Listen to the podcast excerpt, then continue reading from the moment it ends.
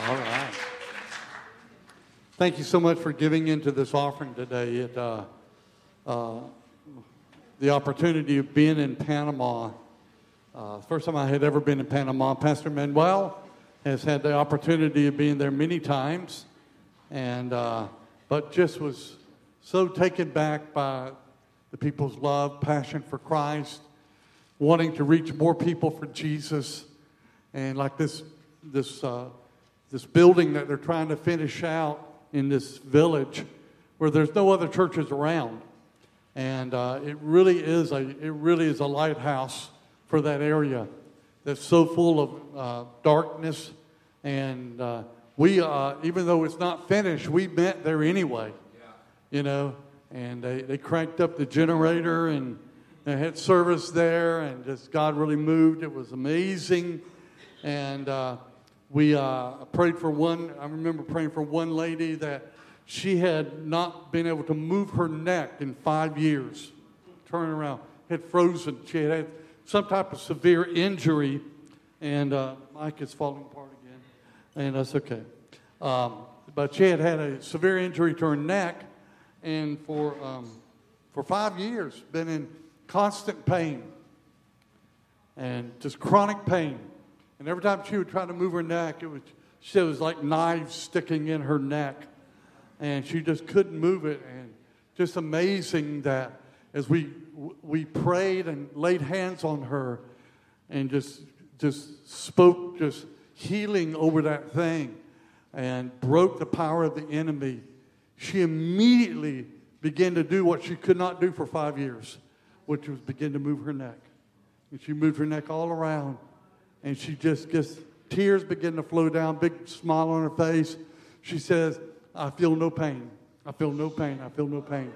And so it's just amazing. The people are so hungry for, for, for just knowing Christ.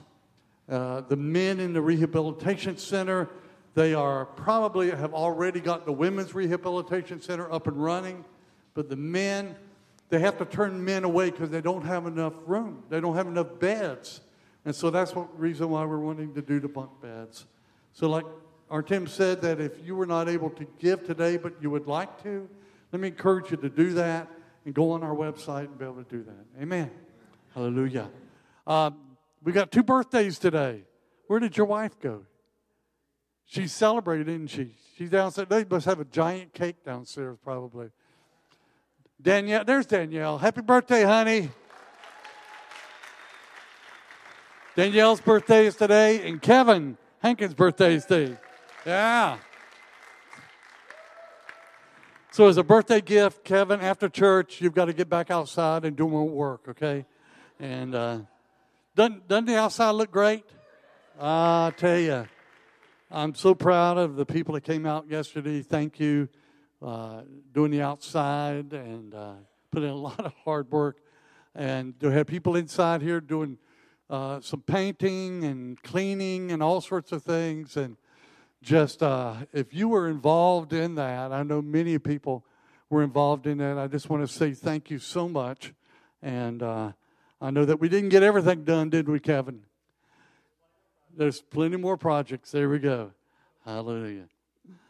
Um, be praying for Manuel. Manuel has been, Pastor Manuel has been in Guatemala for almost the last two weeks, ministering down there uh, amazing things, and uh, and he uh, emailed me back, and and that we have two more churches that are becoming a part of the Harvest family, and uh, they're becoming a part of Harvest Global Network, and so we're excited about that. Can't wait to be able to one day meet these people, and but he'll be back tomorrow, flying back in tomorrow. So we'll be praying for just safety and definitely just you know strength over him uh, as he uh, as he gets back in and things like that.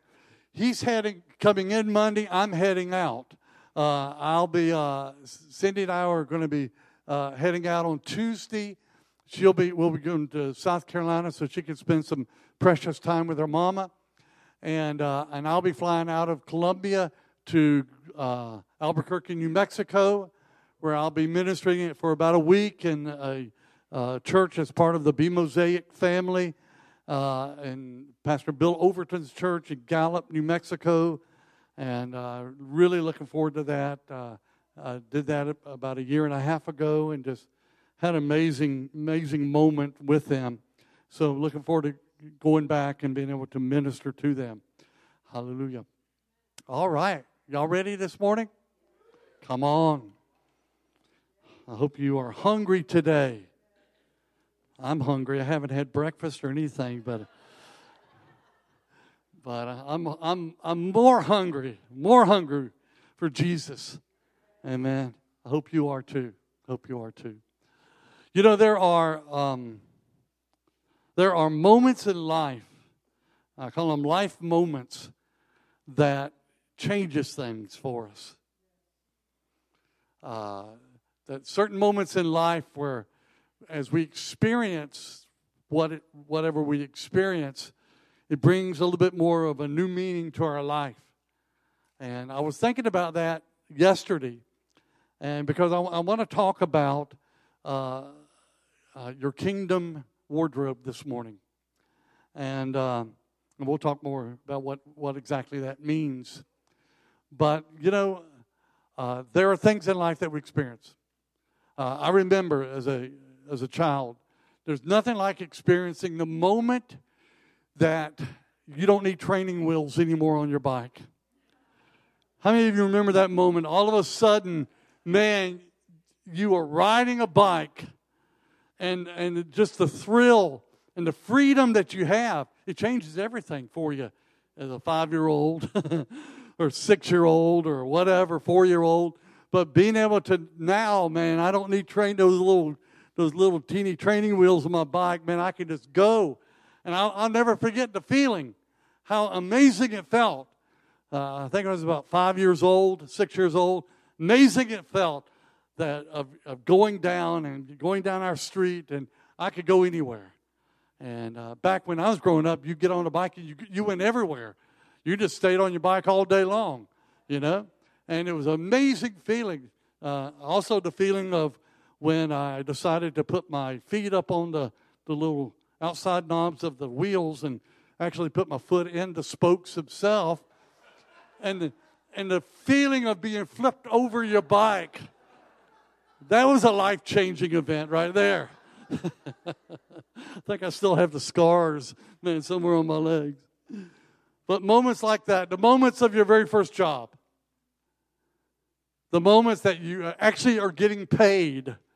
You know, it's not like an allowance or something like that, or here's two bucks for mowing the yard or whatever it is, but a real job, your first job, and the feeling that it was that you had like, wow, this is really so cool, man. I'm getting money.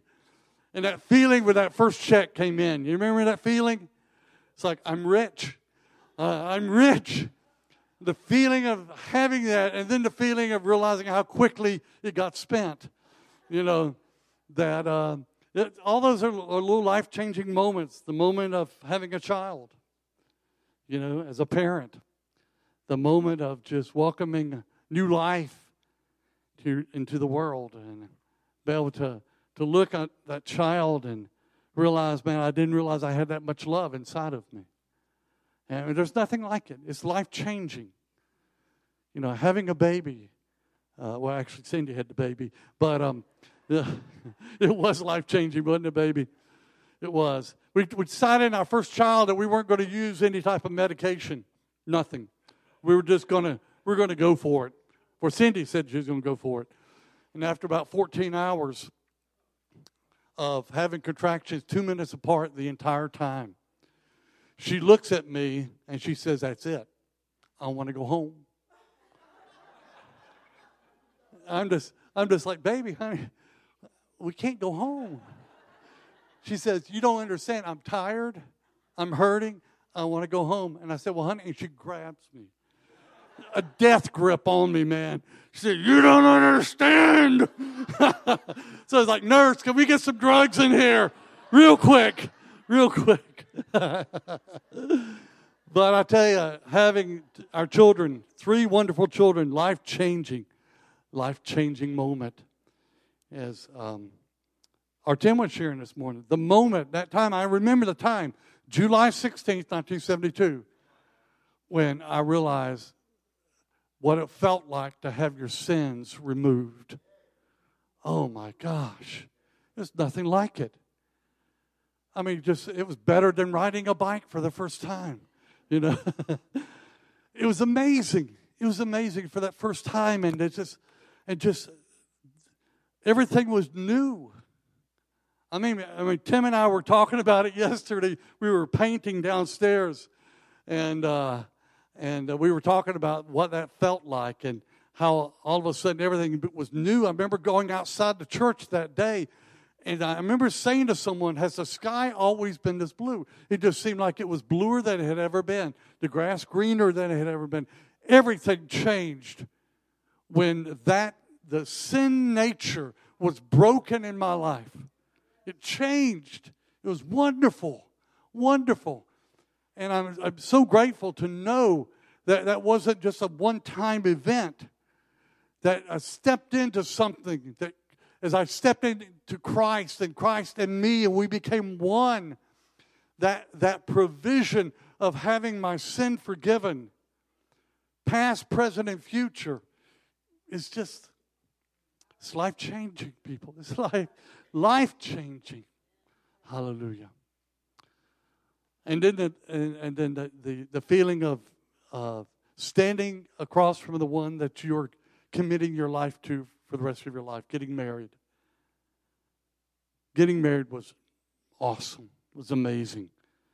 You know, I, I, I, saying that, I want to welcome a new couple to our church here this morning. And they've been here before, but they weren't a couple. And uh, Nick and Jennifer Gorman, Mr. and Mrs. Nick and Jennifer Gorman. fresh from their honeymoon. Amen. They they are they're a little weary, but man, they're the big grins, big grins on their faces. But it's life changing. You know, coming into that, I know for me, everything changed in my life. Oh my gosh, everything changed, and, and I didn't realize that I was I had to change so much. I didn't realize that. Oh my gosh, I just you know, we thought we were perfect for each other, which we were because God chose us for each other. But uh, we weren't perfect. We weren't perfect at all, you know. And, uh, but hallelujah.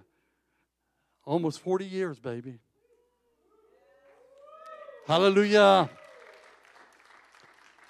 This August, August the 19th, 40 years. Hallelujah. Praise God. I was at when I was at Jennifer and Nick's wedding two weeks ago when we did it.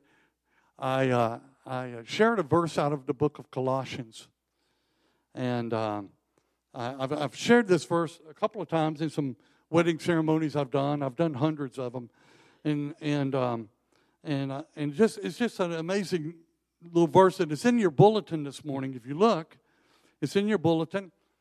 Uh, what I shared that day, and uh, with these guys as they stepped into a life changing moment, uh, coming into a place of, uh, of marriage, a place of covenant. I, I shared this verse out of Colossians 3, and I'm just going to share verse 9. It says here, So chosen by God for this new life of love. Isn't that appropriate for, for weddings? So chosen by God for this new life of love. Dress in the wardrobe God picked out for you. I love that. Or it says, be clothed with the garments that God has picked out for you. Did you realize that when you came to Christ, you, you began to wear new garments, a new wardrobe? A new wardrobe. Hallelujah. And he talks about this wardrobe and, and, and and what flows out of this wardrobe, and it talks about compassion, kindness, humility, strength, discipline, and it goes on. But it talks about being clothed in a brand new way. And as Christians, giving our lives to Christ, we are clothed. You know, it talks about in the Bible several places the word clothed, if you look it up, you'll find talking about being clothed with gladness, clothed with righteousness, clothed with salvation, clothed with humility, clothed with purity. It says uh, many times being clothed with purple, talking about being clothed with royalty, that we are children of the King, children of the King. And we are clothed so that our life, the expression of our life, is going to be totally different. It's going to be totally different.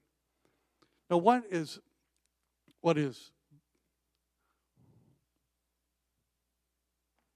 both sad at times and what is a bit questioning at times in our hearts is that we've been clothed, baptized into Christ. And wherever we go, we carry Christ. We carry the nature of Jesus with us through the person of the Holy Spirit. What's sad is that we encounter life and the things of life and we don't live like that. We have been, we have been clothed to live a new way of life, clothed to live life differently. God sent His Son so that He could die and to, to bring a transformation in our life, to bring us back to what Rifle talked about last week that original design of what God had purposed in His heart for mankind for humanity from the very beginning of the oneness with Him. And because of sin, we were separated from God. And then God's purpose from that moment was to bring us back to that place that one day we would be clothed again, not with garments of sin and rebellion and anger and wrath, but to be clothed in a brand new way with love and kindness and joy and peace, long suffering and patience, and being clothed with Christ, being clothed with His power, being clothed with His virtue, being clothed with His character, so that whatever we face in life, we bring Christ into that place. See, as, as we walk this Christian life, guys, sometimes we have we have the we, we look at it incorrectly. We look at it in a wrong way. It's like we, we, we become saved and we're, oh man, this is great. I, don't have to go to hell now. You know, I'm going to heaven. And, and it's just great, you know, and and and you know, whenever I need God, He's going to be there. And so we kind of engage life and the challenges of life and the and the and the tribulations and the difficulties and of just life itself. And it's like as we do, we, we cry out and we say, God, help, help me, bring me through this. Bring me through this moment. Help me, rescue me, get me out of the ditch I'm in. Somehow I've fallen in. God, get me out of that. Listen, the, the life in Christ is nothing like that.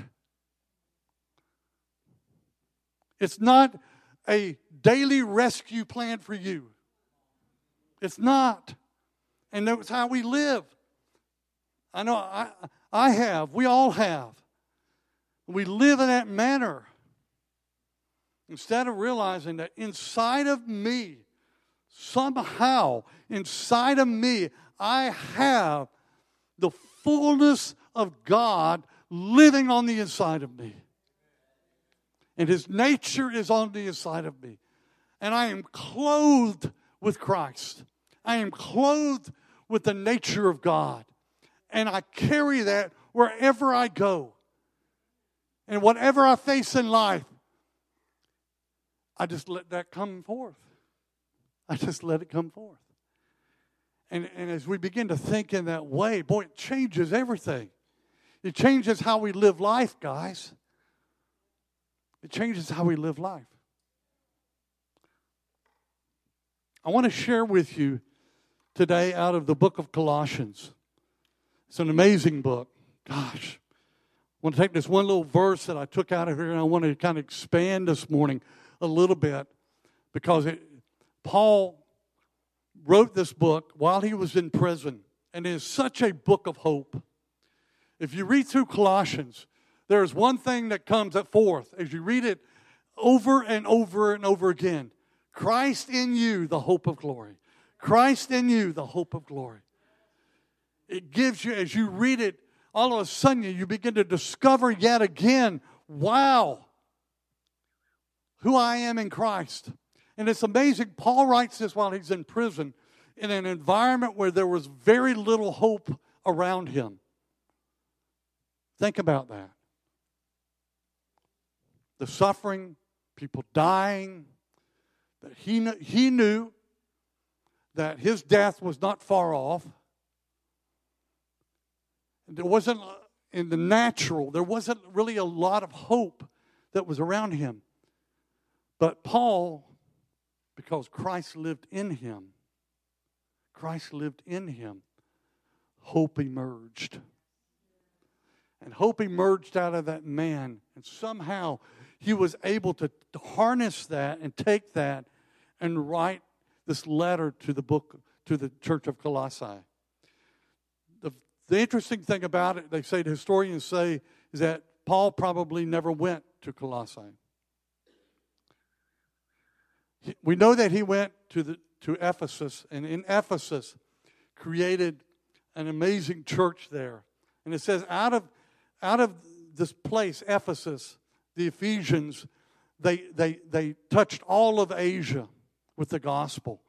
And they believe that what happened, that there was a man that Paul writes about, his name was Epaphras, and they believe that he was a disciple of Paul, and he was there in Ephesians, in Ephesus, and he left Ephesus and went about 100 miles to Colossae and began a church there.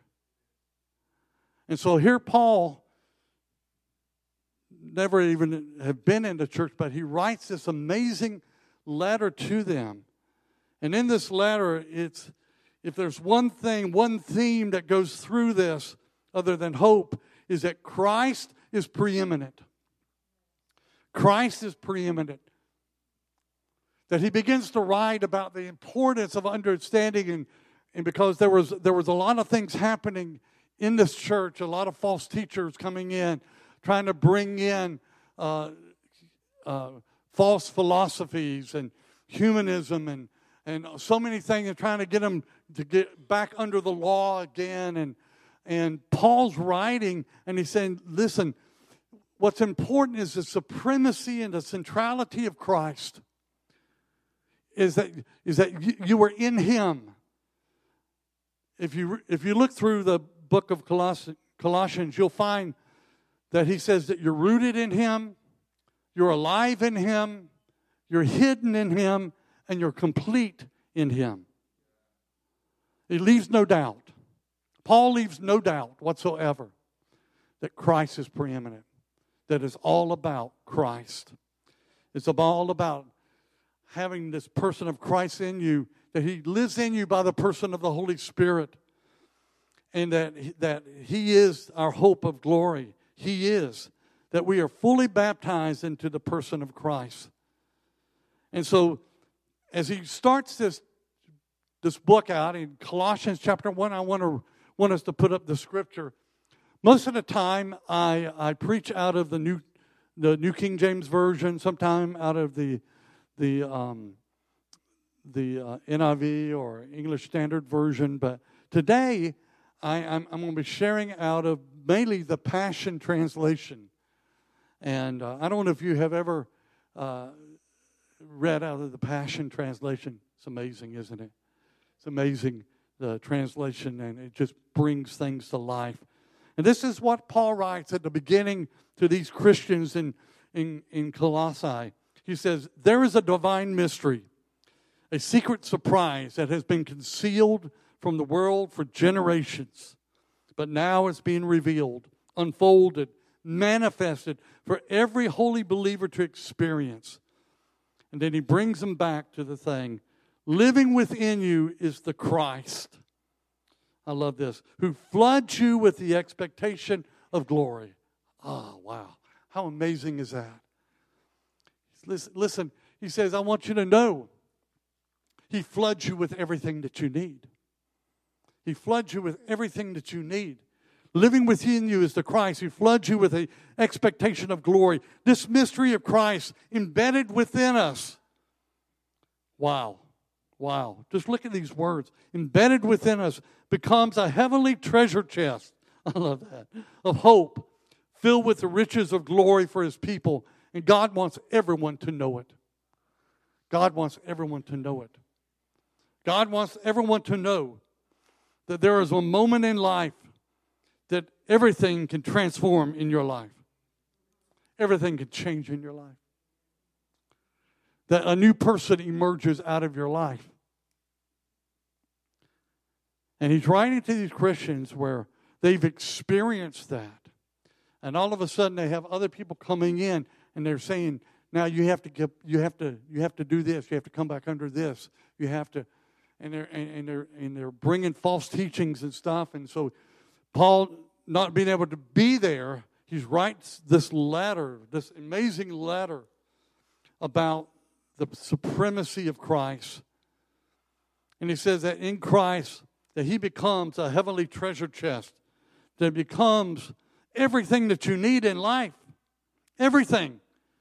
So when you when you when you face various difficulties, how many of you right now, right now, you're facing a difficulty? Put your hand up. Everybody look around. Almost all of us. We're facing something right now. Facing, I want to tell you, God already has the answer for you. He already has the answer. You, and, and, and it's not coming. It's not coming that you have to pray and pray, and hopefully one day it will come to you. It's within you. It's within you now. The kingdom of God is within you now. And we have to understand that. We have to learn that. That's why under and why being absorbed in the Word of God and being absorbed in prayer is all. And we'll talk a little about a little bit more here. And it goes on. I love this by Paul. He says this: Christ is our message. He said, "Listen, you're hearing a lot of messages right now, all sorts of things. You got to do this. You got to do that. You got to be this way." He said, "There's one message." He says, "Christ is our message." We preach to awaken hearts and bring every person into a full understanding of truth. It has become my inspiration and my passion in ministry to labor with a tireless intensity. Wow.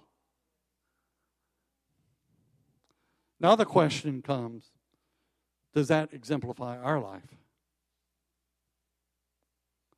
Does that exemplify our life? We know, we understand that Jesus said, Go into all the world, preach the gospel, make disciples in my name. We understand that we really are fulfilling from the very beginning when God says, Go and multiply and, and, and, and, and influence the entire earth. We are, that, that, that's our mission. That's our mission. And I love how Paul writes out his mission, his mission here. Christ is our message. The hope of Christ is our message. We preach to awaken hearts and bring every person to a full understanding of truth. It has become my inspiration, my passion in ministry to labor with a tireless intensity, with His power flowing through me to present to every believer the revelation of being His perfect one in Christ. Wow. He's talking about you, he's talking about me, he's talking about us this morning. that when we encounter Jesus, we realize we are his perfect one. Not because of anything that we did, but it's everything that he did and everything that he brings into our lives. Amen. Hallelujah.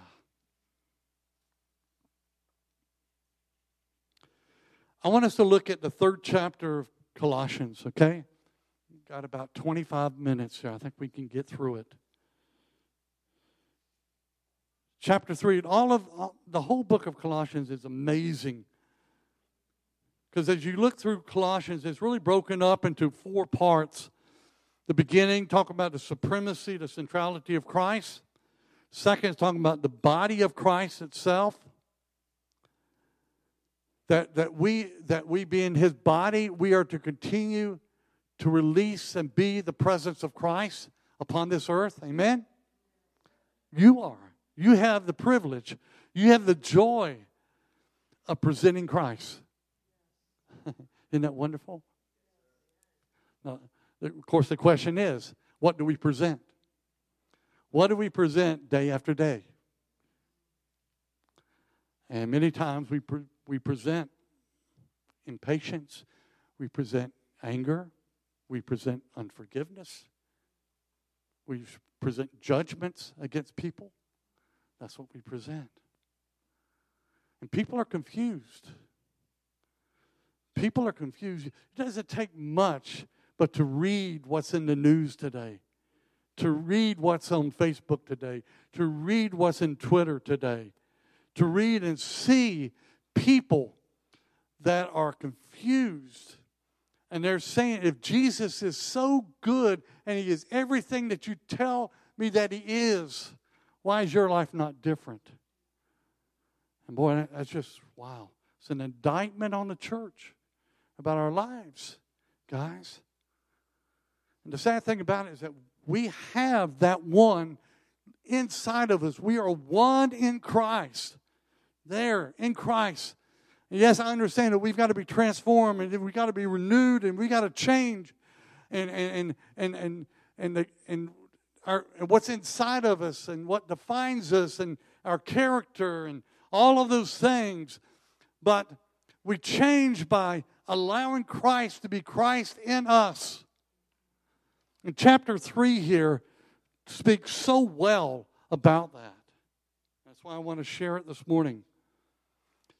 Paul also talks about the true gospel, and he speaks about the Christian life. So, chapter 3, he starts off this way. He says, Christ's resurrection is your resurrection too. Wow. Wow. Christ's resurrection is your resurrection too. Do you understand that when you received Christ in your life, there was a resurrection that took place? That something of your life, the old person of your life, was crucified with him, was buried with him. But just as Christ was, was risen new, different, we are too. We are too. I think it's, I think it's, it's amazing how Paul starts this off. And I know it says a little bit different different versions, but it really, it all means this. Christ's resurrection is your resurrection too. This is why we are to yearn for all that is above. For that's where Christ sits, enthroned at the place of all power, honor, and authority. And because we are in Christ, we are seated in heavenly places with Him. Amen? Yes, he says, yes. Feast on all the treasures of the heavenly realm and fill your thoughts with heavenly realities and not the distractions of the natural realm. How powerful that is. How powerful. And we all have experience when that happens in our life. When we're weighed down by worries and cares and the natural things of life.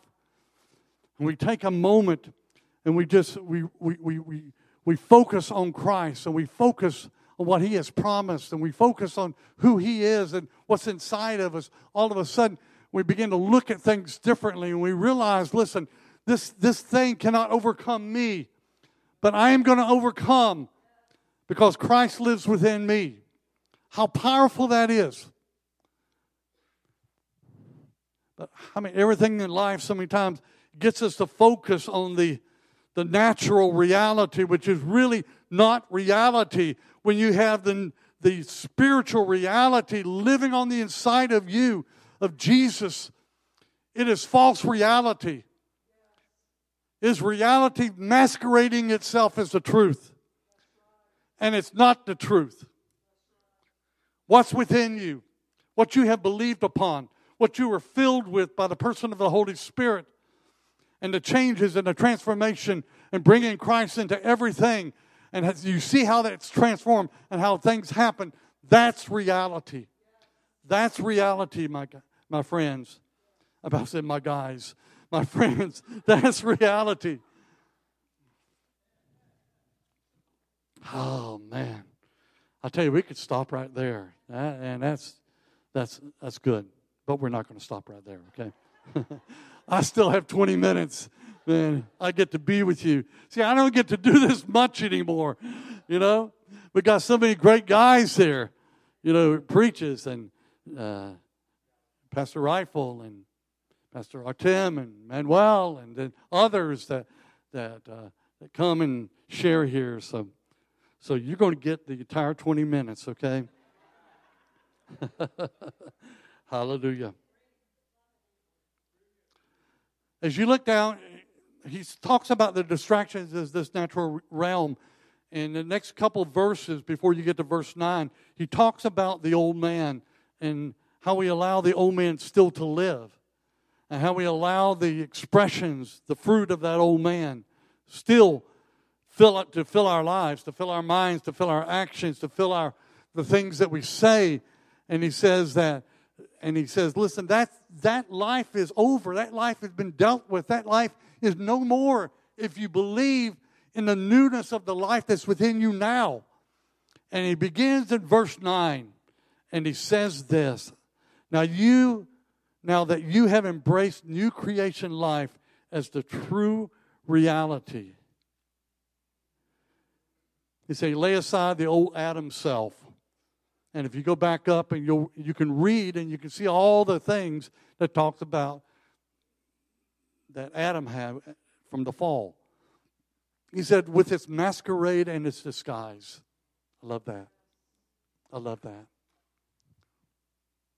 The enemy wants us to live in that manner and live in that way and to masquerade that this is real life.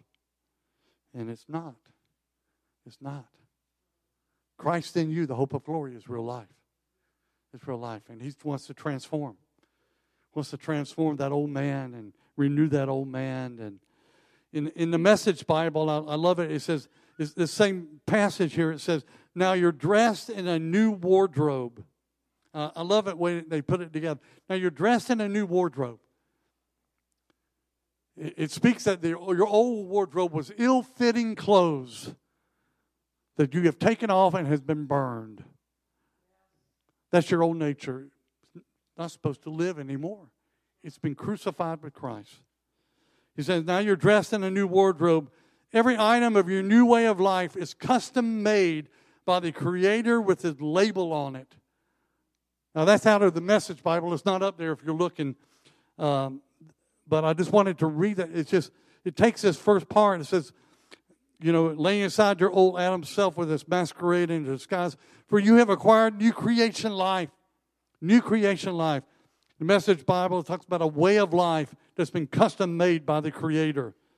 You have acquired a new creation life which is continually, say continually, continually. It's happening right now. It's happening right now. Right where you're, you're sitting here. It's happening. You have acquired a new creation life which is continually being renewed into the likeness of the one who created you. Wow. Giving you the full revelation of God. I love that. He says, In this new creation life, your nationality makes no difference. Your ethnicity makes no difference. Education, economic status, they matter nothing, it says. For it is Christ that means everything as he lives in every one of us. That's why Paul said here, My message is Christ. My message is not about your nationality, about your economic status, uh, your ethnicity, not about that. And that's what they were doing. The, the, the, false teachings were coming in, and they were trying once again to bring segments. You're, we're separated because of this and this and this, and you're and you're better than you, and the old way of life. And Paul said, none of that matters anymore. You have walked into a new way of life, and you carry that wherever you go. So, this message that we're talking about, this new creation life that we're talking about, guys, we have the opportunity today when we leave this place, wherever we go, to a restaurant or to a community or to an event, you carry this with you. You cannot separate this out of your life. And I want to tell you, this week you will encounter things that you don't like. You will encounter things that will challenge you. But when I, the question is, what's going to flow out of your life? What's going to flow out of your life? I have found that what flows out of your life is what you spend the most time fellowshipping with. What flows out of your life is that which you spend the most time fellowshipping with.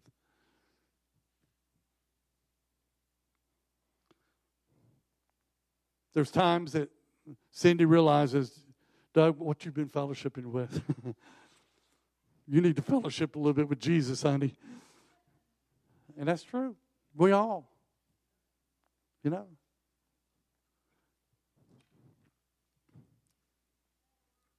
Hallelujah.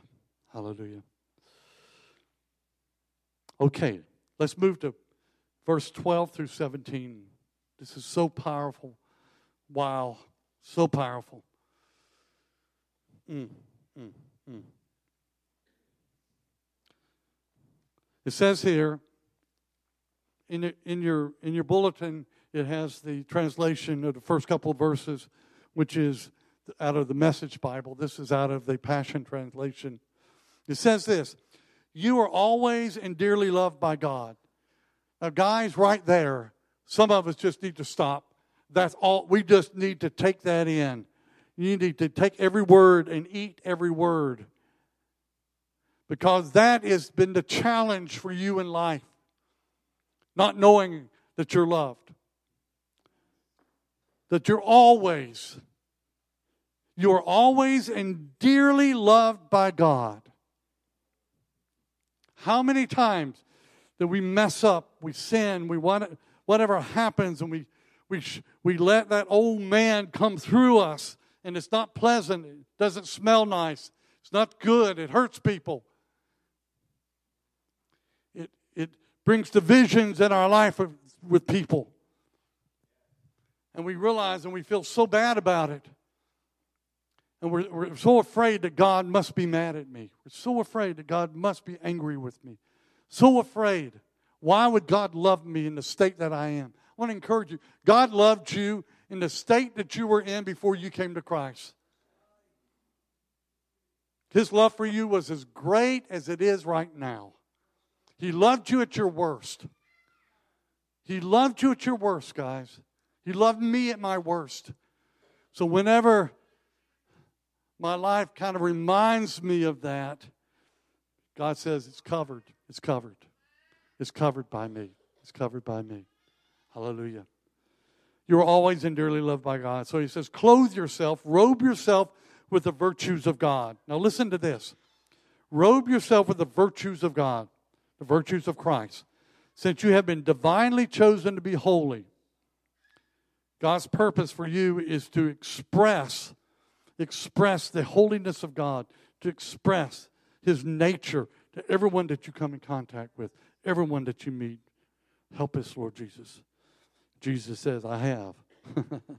I have helped you.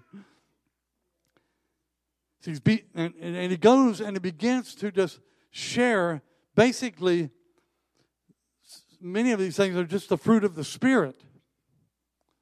As you read it, you read it in different translations, you realize he's talking about the fruit of the Spirit flowing in our lives, being a part of our lives, coming through our lives. And he says, He be merciful as you endeavor to understand others. Wow.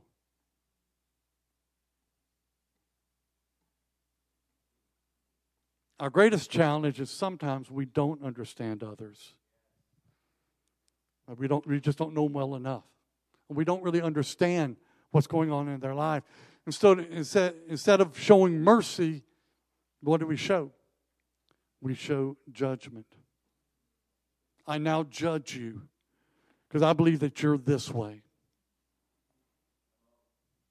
Because I don't understand you. It says here in the Word, that when those moments arise, what needs to flow out of our life? It's not judgment, guys, but it's mercy. Mercy. How many times were you extended mercy when you were not understood? People just extended love and mercy to you. How deeply that is needed in our generation in our society. Because I read things, guys, and I see things, and I don't understand it. How can you how can you think that way? How can you be that way? I don't understand it.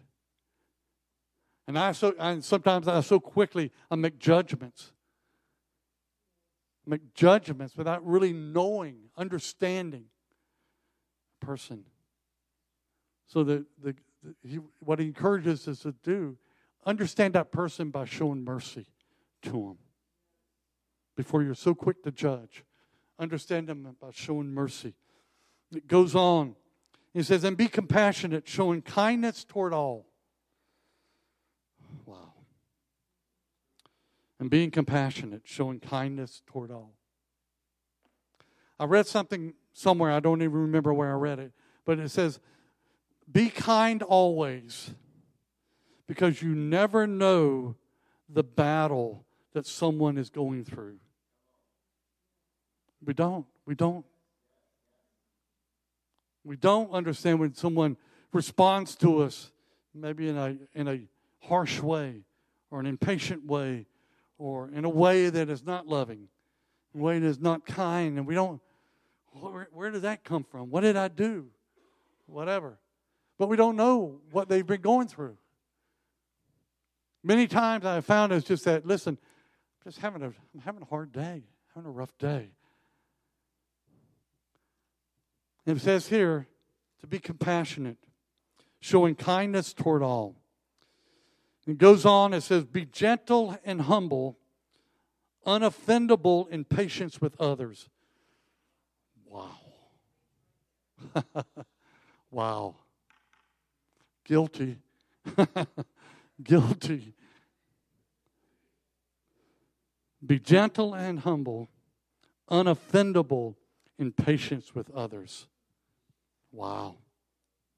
You know, I have found because God wants to refine these things in our lives, doesn't He? He wants us to grow in these areas. I have found that God will uniquely pick, pick out for you that person that is the most difficult to be patient with. And He will place them right in your lives, won't He? He'll place them right in your lives.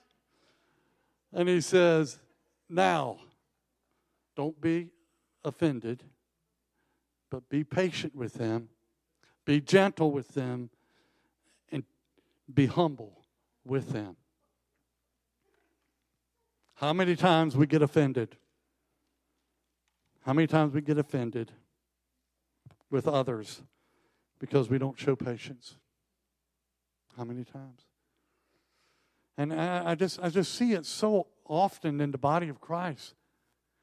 So sad. I see it so often that we, we, we're, we're so offended with one another, so offended with each other. And we carry that offense with us and we you know we use it as a we use it as a as, a punishment over someone else's life. Guys, we have we have Christ living within us. He was never that way. Never that way. We got a lot of growing up to do, don't we? A lot of growing up to do. But you've been clothed with this, it says. You've been clothed with this. You, you, you clothe yourself with these virtues. You make the choice. You make the choice what you're going to be clothed with. Every day we make the choice. When we wake up in the morning, we all thought today, what am I going to wear? We all thought about that. You know, does it match? Who cares? Uh, you know, is it warm outside? How warm will it get? Is it cold out? Do I need to bring a jacket? Whatever. We thought about that and we made a decision today. I don't see a person in here that's without clothes. So every one of you made a good decision. Okay, you made a good decision. All right, you made a decision to clothe yourself this morning. Every day we wake up, every day during the day, we make decisions. What are we going to be clothed with? What are we going to clothe ourselves with? Are we going to clothe ourselves with impatience, anger, unforgiveness? Are we going to be clothing ourselves with kindness, love, mercy, patience? It goes on here. We're almost finished. Tolerate the weaknesses of those in the family of faith. Wow. People talk a lot about tolerance today. Seems to be the word, doesn't it? Tolerance. I've found that people who speak tolerance the most, many times, are the most intolerant to others, with others. Tolerate the weaknesses of those in the family of faith, forgiving one another in the same way that you have been graciously forgiven by Christ. If you find fault with some, release the same gift of forgiveness to them. I have found one of the most powerful things that I have ever encountered is forgiveness. Especially when you forgive someone else, how powerful that is. How powerful that is. As a young man, I carried for years and years and years unforgiveness toward my father. Even as a Christian, someone would say, Have you forgiven your dad? I would say, Sure. But you know, really, I, I hadn't. Because I still held against him his mistakes, his errors, where he failed, where he was weak, and how I was hurt. I carried that guys, for over 30 years of my life. Carried it.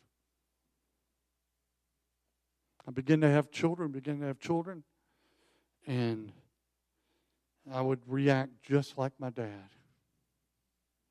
The thing that I that that that I hated about my father was his anger. He was so angry. You you never you, when you when you came home, it was like you were walking on eggshells. You never knew what was going to happen. You never knew how he was going to react. And he was he was not violent in a way that he was physically abusive, but he was violent in a way in way he spoke over you and to you. And and I had much of my life hearing that that I was nothing that I would never be anything. Heard that over and over and over again. And I realized how much I hated this man that I called daddy. Thank God, Cindy and I were at a seminar one year when I was in my early 30s. And the person talked about, you know, the wounds of the soul and talked about judgments that we've made and how we see my father was not a christian didn't look like he was anywhere close to becoming a christian. I prayed for him but yet i held so much in my heart against him guys. And i didn't follow this verse here. I didn't follow what it said here.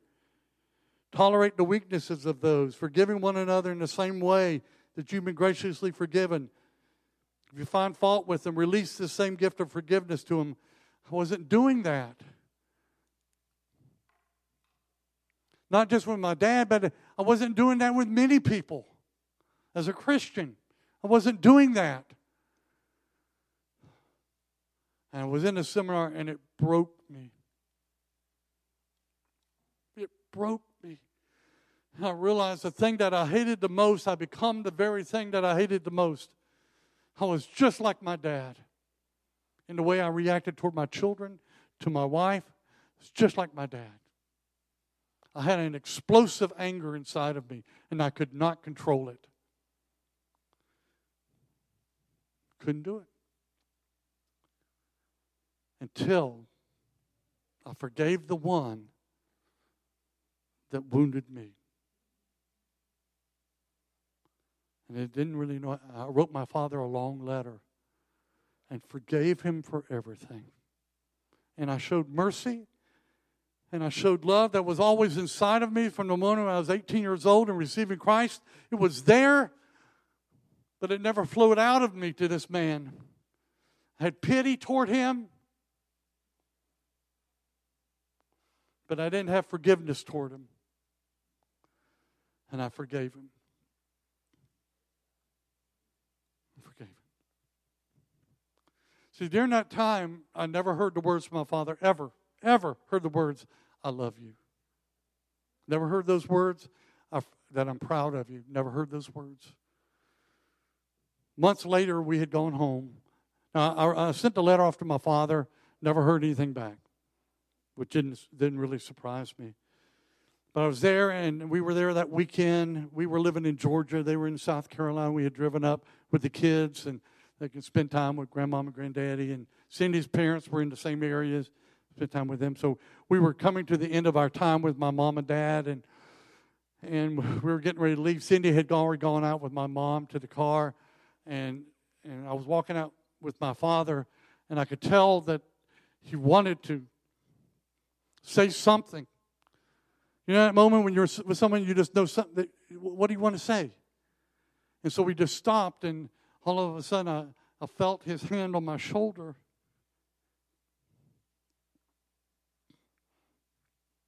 And he said,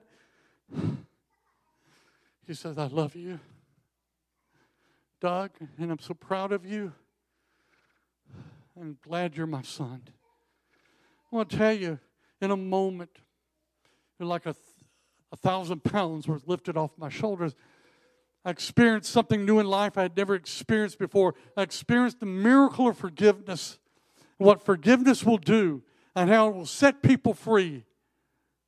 And something happened that day, began in my father's life of setting him free. And it was slow. And many times it was just like the same old person. Nothing had changed much. But little by little, my dad began to change. And even in the, the end of his life, where his mind wasn't clear, he was confused, didn't know what was going on, God gave him a moment, a miraculous moment, where you would talk with my dad, and it was like you, he didn't know who you were, didn't know you were there.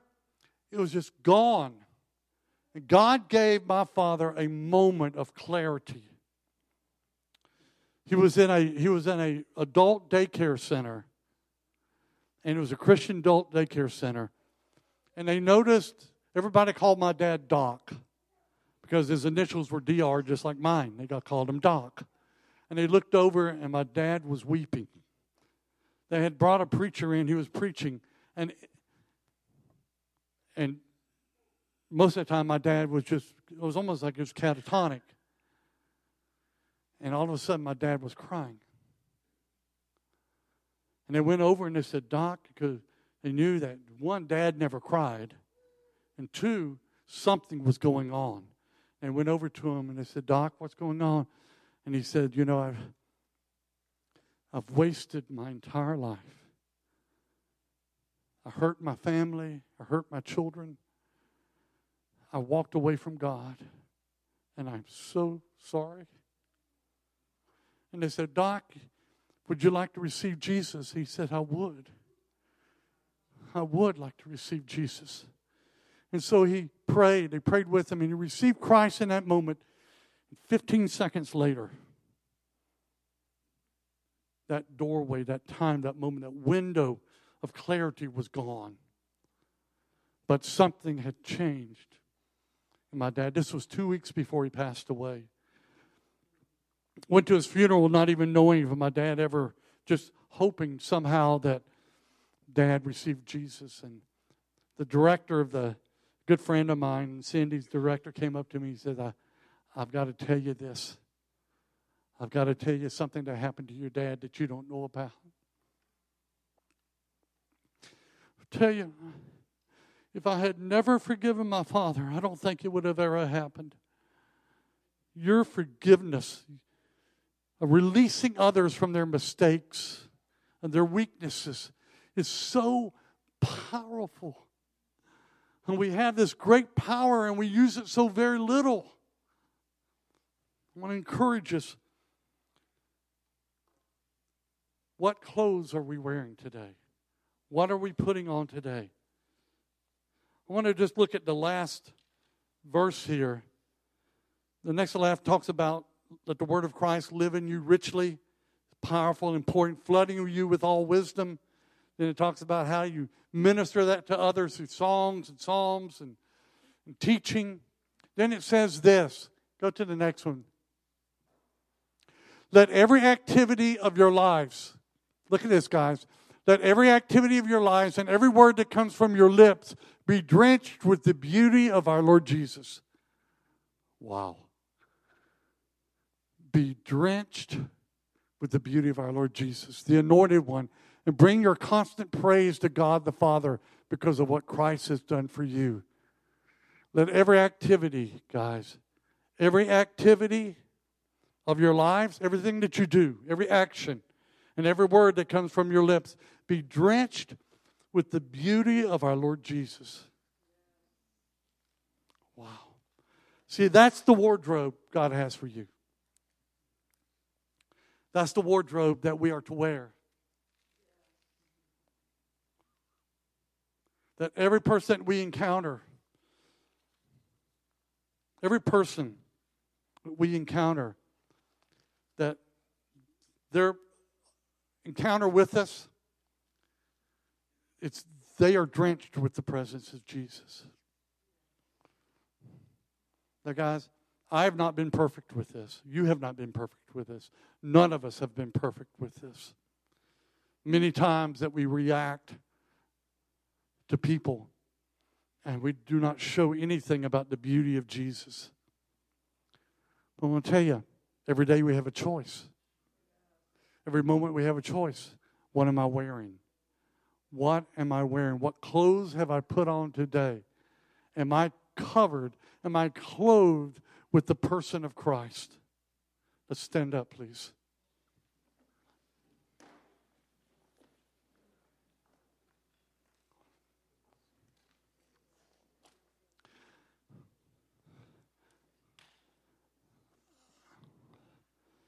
I, I, don't know what your week was like this last week.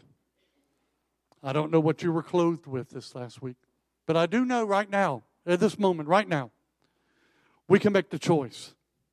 We can make the choice of saying, Father God, the very thing that you have given me, I choose to let my life to be clothed with this, be clothed with the garment of Christ's virtue. And that's what I'm going to wear. That's what I'm going to be clothed with. And whatever I say and whatever I do, wherever I go, I make that decision, I make that declaration right now. And we're going to pray, and that's the prayer of your heart. Right now, you just declare it between you and the Lord. Amen? Heavenly Father, we come before you right now, Lord. I thank you for this moment.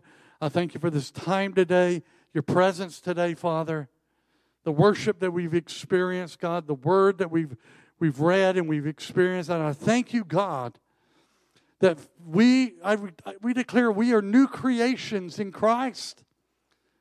The old man has been buried, dead, put away with. And we declare today that the garments that I desire to wear are the garments that have been given to me by Jesus.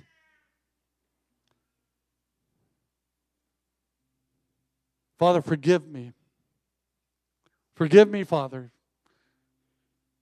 if I allowed myself to wear garments that are that didn't look like you at all.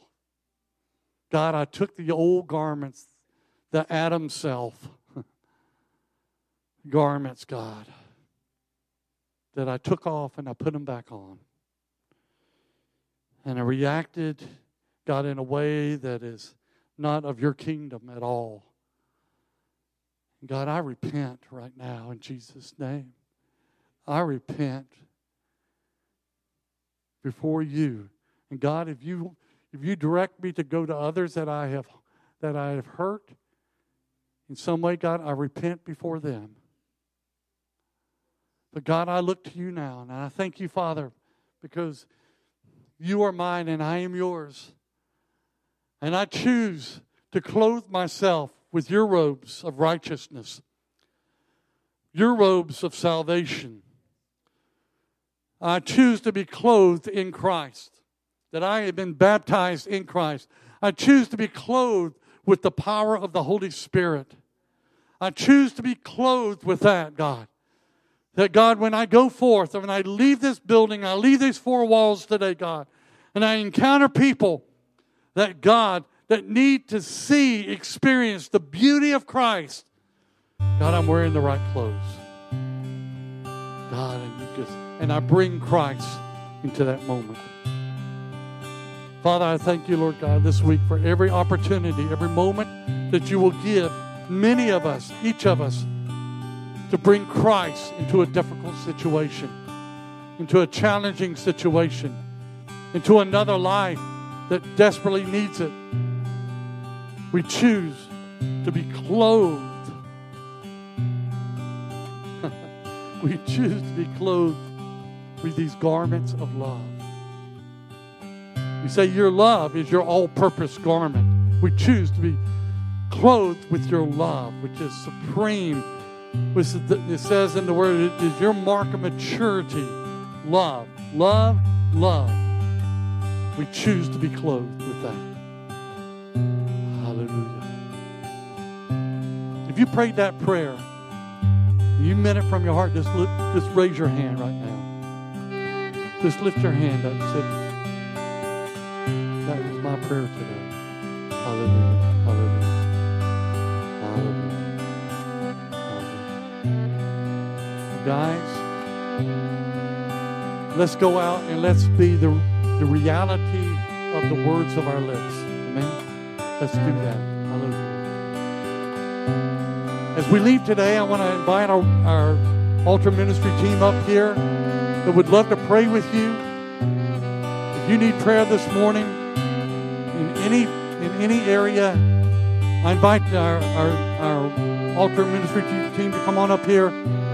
Guys, God bless you. We love you. If you need prayer, please come up here. We'd love to pray with you. We love you so much. I'll see you here in another week.